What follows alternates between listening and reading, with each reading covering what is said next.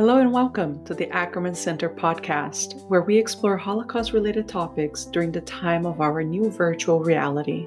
I'm your host, Sarah Valente, Visiting Assistant Professor of Holocaust Studies at the University of Texas at Dallas. I'm Nils Roemer, Interim Dean of the School of the Arts and Humanities, Director of the Ackerman Center for Holocaust Studies, and Barbara Sten Rabin, Professor of Holocaust Studies.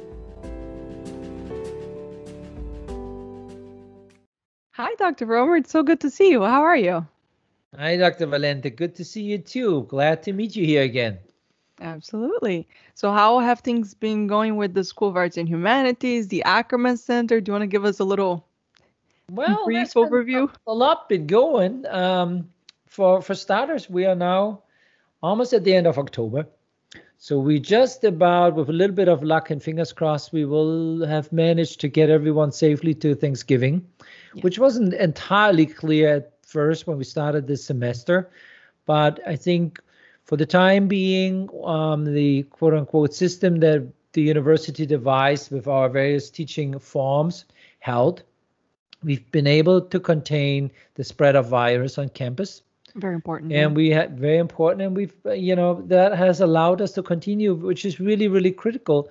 Um, you know, many of the classes that really require the face-to-face engagement. I mean, if you lately watch you know any of the online events, uh, we have like concerts that are streaming. We have, you know, sing performances, dance performances, and those all required a very, very controlled, but nonetheless a certain form of interaction which required people meeting in place. And I'm really thrilled that that all was still possible to be done because it makes such a big difference to all our students that they still have that and don't have to write everything off. They're missing already enough to begin with, so we're happy about that. Ackerman Center, just to tick through the boxes, also done really well. You know, we've been lecturing left and right. We're like the the lecturers, the fastest lecturers in the West here of sorts, you know, and and we've found ourselves a lot of new friends that way. Uh, we are kind of constantly documenting our quote unquote global reach and we are filling that map. So there's loss and absence. Um, we would love to have the, you know, events with the good cheese boards and everything. But in the meantime, our work goes on. And that I think is very much the case also this week, where we had to face um, a formidable challenge. And that is what do we do with one of our, you know, real big anchor events, the Einspruch lecture that has been always our kind of key where everything began for many years. We brought in the most illustrious, the most celebrated Holocaust scholar um, that came to talk, um, to address on Sundays a large, you know, wide-ranging community, and then on Monday a more exclusive, you know, academic community. But there was a large kind of community engagement um, mm-hmm. that was attached to it, and now, to have none of that and to throw it all onto Zoom was a little bit of a challenge. Absolutely. But nonetheless, it was such a great success. And so I wanted to maybe talk a little bit about how this year was really no different if we think about in terms of the community that gathers around one specific topic. Um, and it was actually in many ways, I think, very special that we had one of the last living prosecutors of the Nuremberg trials who, at 100 years old, was able to participate. And if perhaps we were in our regular face to face reality, maybe that wouldn't have been a possibility. And so, would you like to talk a little bit about Ben Ferencz and, and, and what this meant to us? No, that's exactly it. In many ways, you know, we were, you know, going through a good number of possibilities, and and the idea of inviting some illustrious speaker who, however, in this case wouldn't come to us but speak online, I thought like, ah, mm. everyone would feel, well, it's good, but it's not what it was. And so that's where we thought, well, how about inviting someone who wouldn't travel to us in the first place? And so that's how this idea came about with Ben uh, Ferencz. And we also, I mean, he's of, of elevated age, you said it. And so in this case, um, we had a team of designated scholars, um, legal scholars of, of, of the law, um, of the Holocaust, of the Nuremberg trial, interview him beforehand. everyone had a chance to to view that interview. We showed 15 minutes during the uh, actual Einspruch lecture, and then we had the three lecture on different aspects of Ben's life, of the Nuremberg trial, and of the whole international court system and justice system in general. And so that, in its way, became, you know, I think quite distinct again. But then also, I just couldn't help myself feeling with this one in particular that it was uncannily timely of sorts um, because you think well you know here you have this 100 year old man who in the last 10 minutes of his talk says well what is this mantra never give up never give up. And so what is it that he doesn't want to give up? Um, he still thinks that what the world truly needs is some kind of system judicial process by which uh, criminals can be held accountable in an international court. And he was born in uh, 1920, the year when uh, the League of Nations came into um, ex- you know existence, when the Versailles Treaty had just kicked in, and so in a world which had both seen, the, you know, at that point the worst of of what nationalism, hatred can do, the First World War, but then had also you know rallied behind the idea of, of a league of nations that would could overcome these differences that had, together with the Versailles Treaty, not just instituted peace, but also had, you know, found a way to vouchsafe for the safety of minorities in the various nation emerging nation states, and everyone thought they were off to maybe a good start of sorts. But not quite, as we know, obviously, and that's his life, right? Absolutely. And if we think about, you know, the opening statements that he actually made during the Nuremberg trials.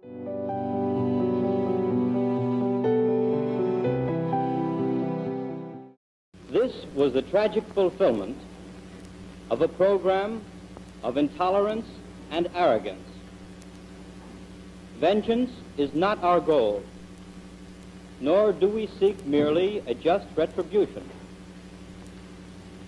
We ask this court to affirm by international penal action man's right to live in peace and dignity, regardless of his race or creed. The case we present is a plea of humanity to law. We shall establish, beyond the realm of doubt, facts which, before the dark decade of the Third Reich, would have seemed incredible. Courts will show that the slaughter committed by these defendants was dictated not by military necessity, but by that supreme perversion of thought, the Nazi theory of the master race. We shall show that these deeds of men in uniform were the methodical execution of long-range plans to destroy ethnic, national, political, and religious groups which stood condemned in the Nazi mind. Genocide, the extermination of whole categories of human beings, was a foremost instrument of the Nazi doctrine. We know that after this prosecution, the trials that took place, this desire for establishing an international criminal court, um, it, it, had its successes, but of course we know that there's a lot of room still. And this was, I think, a little bit of what the panelists, the three professors that were during the live panel, were were discussing, uh, not directly, but they they touched a little bit on this idea of just how difficult it is to actually truly be committed to this cause, especially when a country such as the United States itself doesn't sign on to this uh, to this agreement. So these are some of the the issues that I think, like you say, in this long span of his life, you know, from that beginning, 45, when he was, we see the video, he's a young man full of life talking about this. And in many ways, he's still the same, you know, that very positive way of looking at the world, but still that commitment to really seeking justice and, and, and being kind of a beacon of light and of hope uh, towards this idea of a better world. And so I would like to add here a little bit of of of his interview, this interview which is actually hasn't been done before. This is the only interview we know of of him at 100 years old, reflecting back on his life, and I will make sure to link here for all of our listeners.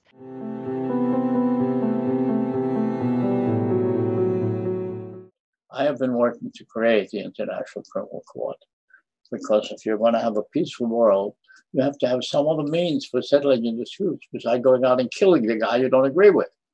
And the best way of doing that is to have a court of some kind, an objective court, which will decide it.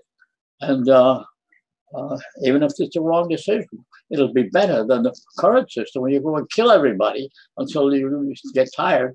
And then you declare, each one declares victory, and then they start killing each other again.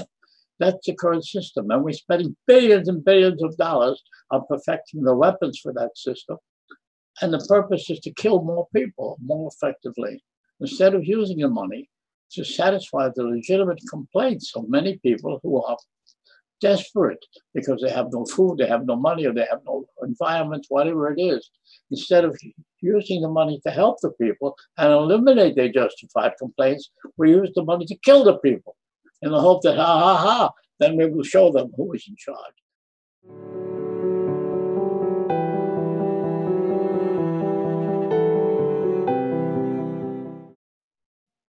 And I hear America is the greatest. Deutschland über alles. Sounds like Germany all over again. Uh, so uh, I tell the young people that uh, it's a dangerous world a very dangerous world. And uh, maybe we'll be like all the other planets in space. No life on it. I hope not. But uh, I've done the best one guy can. One little guy from Transylvania who lived most of his life in poverty. Uh, all the money that I have earned in the stock market and real estate speculation, I give back to charity. I will go out the way I came in with nothing.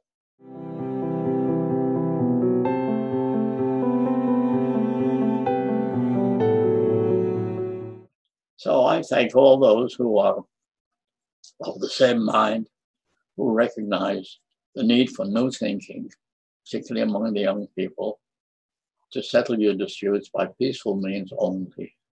And no matter what the settlement is, you're going to be better off than if you say you're going to settle it by killing the other guy because you think you're better than he is. Uh, that's my message.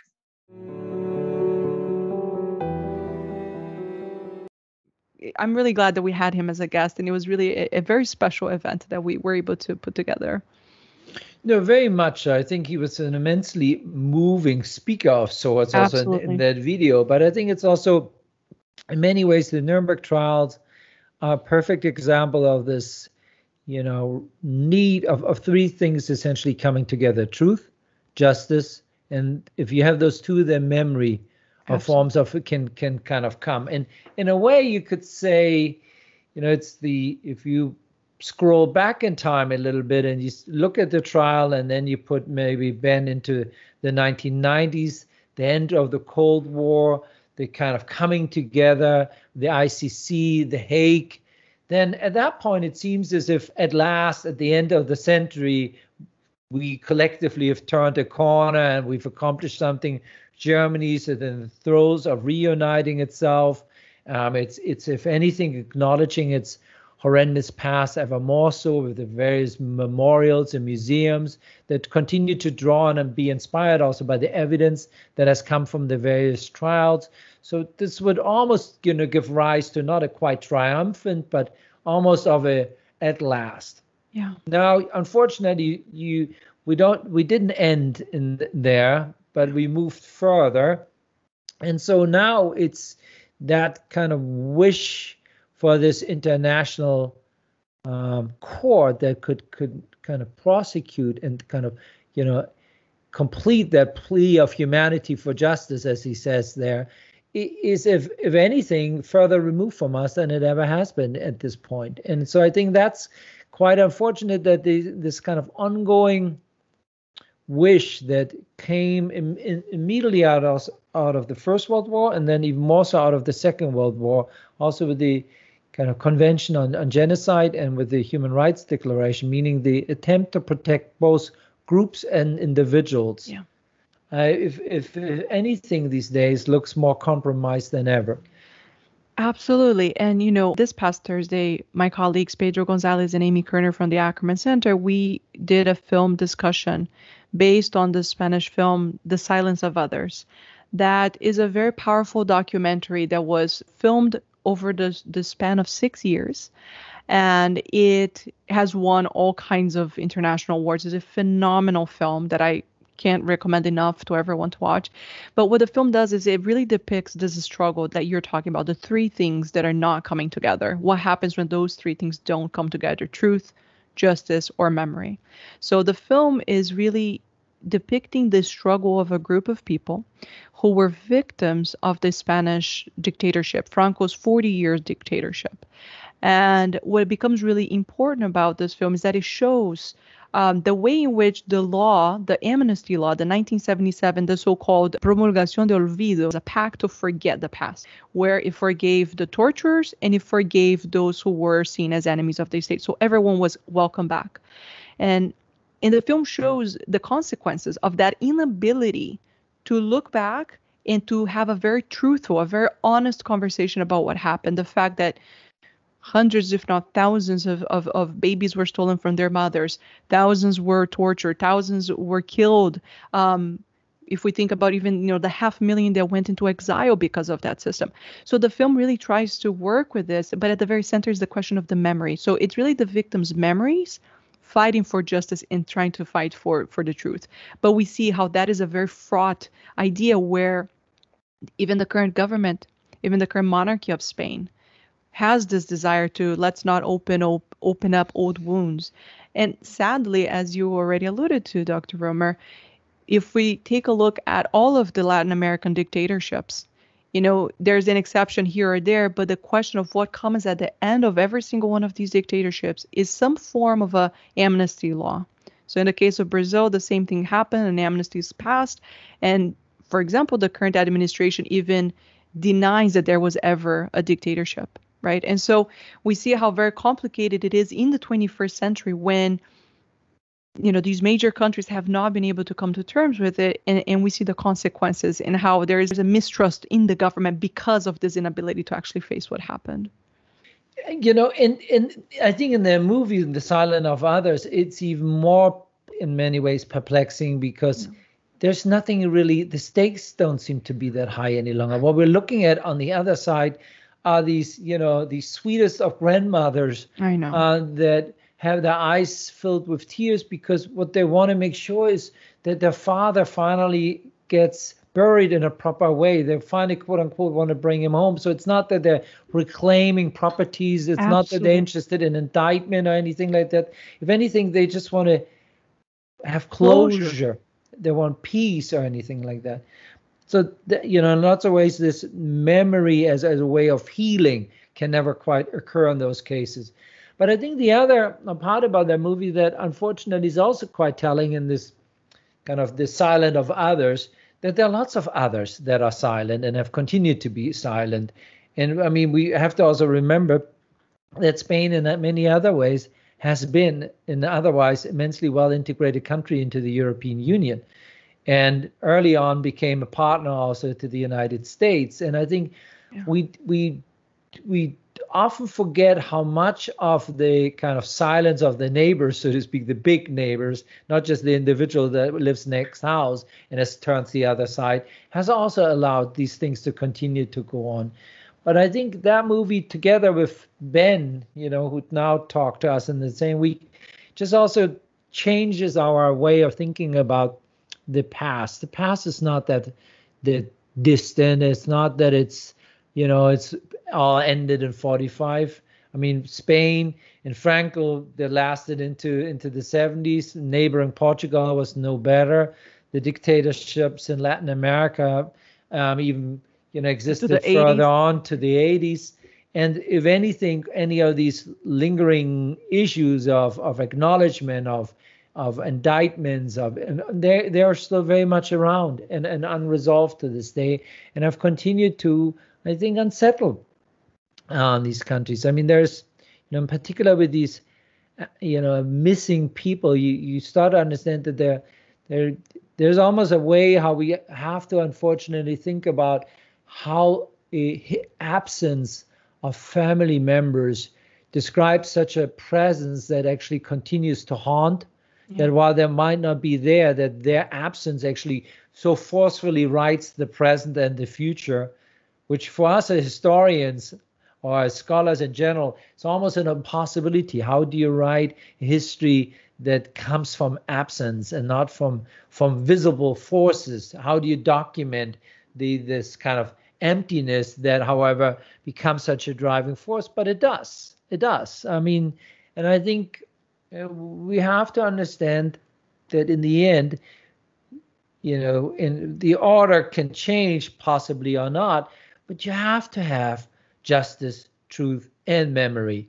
And they only together can they create the possibilities of new new futures. And I think that's what's so painful to see in that movie how uh, these central figures have been advocating for this ever since. And what they're trying to to accomplish is the renaming of some places that they are not any longer glorifying uh, Franco. And, and I think in one of these exchanges, one of the women just tellingly says, "Well, you you don't have in Berlin any longer the the the avenue of Hitler or something like that. No, you don't. You know. Absolutely, and I think that that's why you know if we think about the Nuremberg trials and what it was, you know, trying to accomplish, I think if we had kept as a world, you know, if, if these countries that have this history were able to look at that and see, you know, of course, what comes after for Germany is also not, you know, a clear path into into. Yeah. It's a very complicated one. However, the commitment to justice, to truth, I think is one that we have to continue to pursue. And so I would like to close by letting Ben uh, Ferencz say a few more words. And we hope that everyone will enjoy this episode and we will continue next month. Thank you, Dr. Thank you. Roemer. Thank you, Dr. Valente.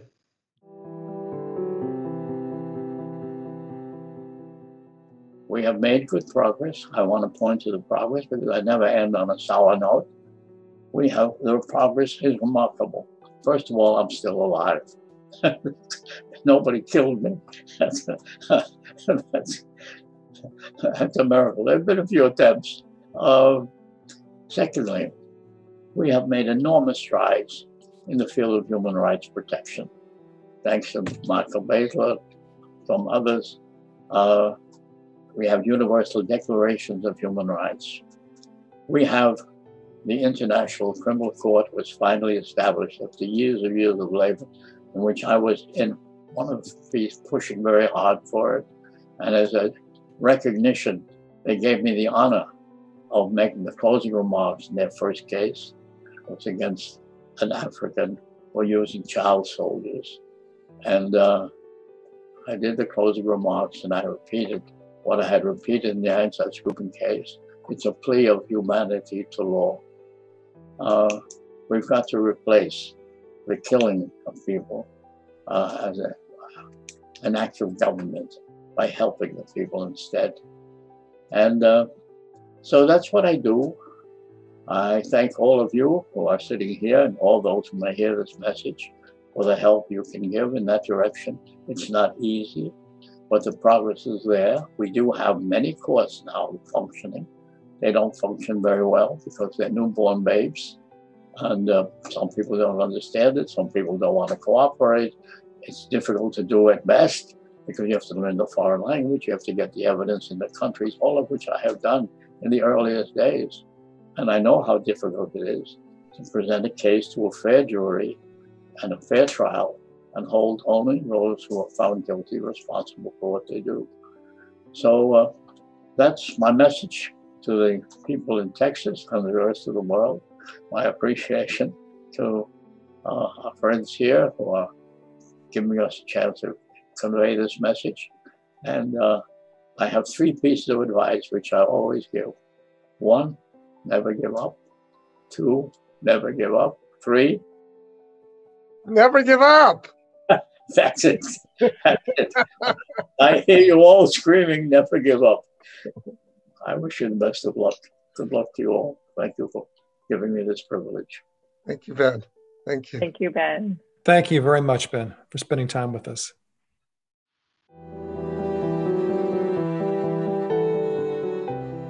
Thank you for listening. To learn more about the Ackerman Center, please visit utdallas.edu forward slash Ackerman.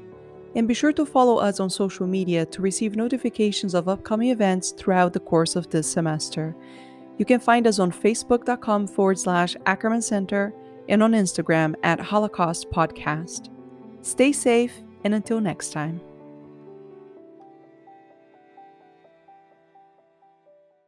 Today's episode was produced, edited, and engineered by Sarah Valente.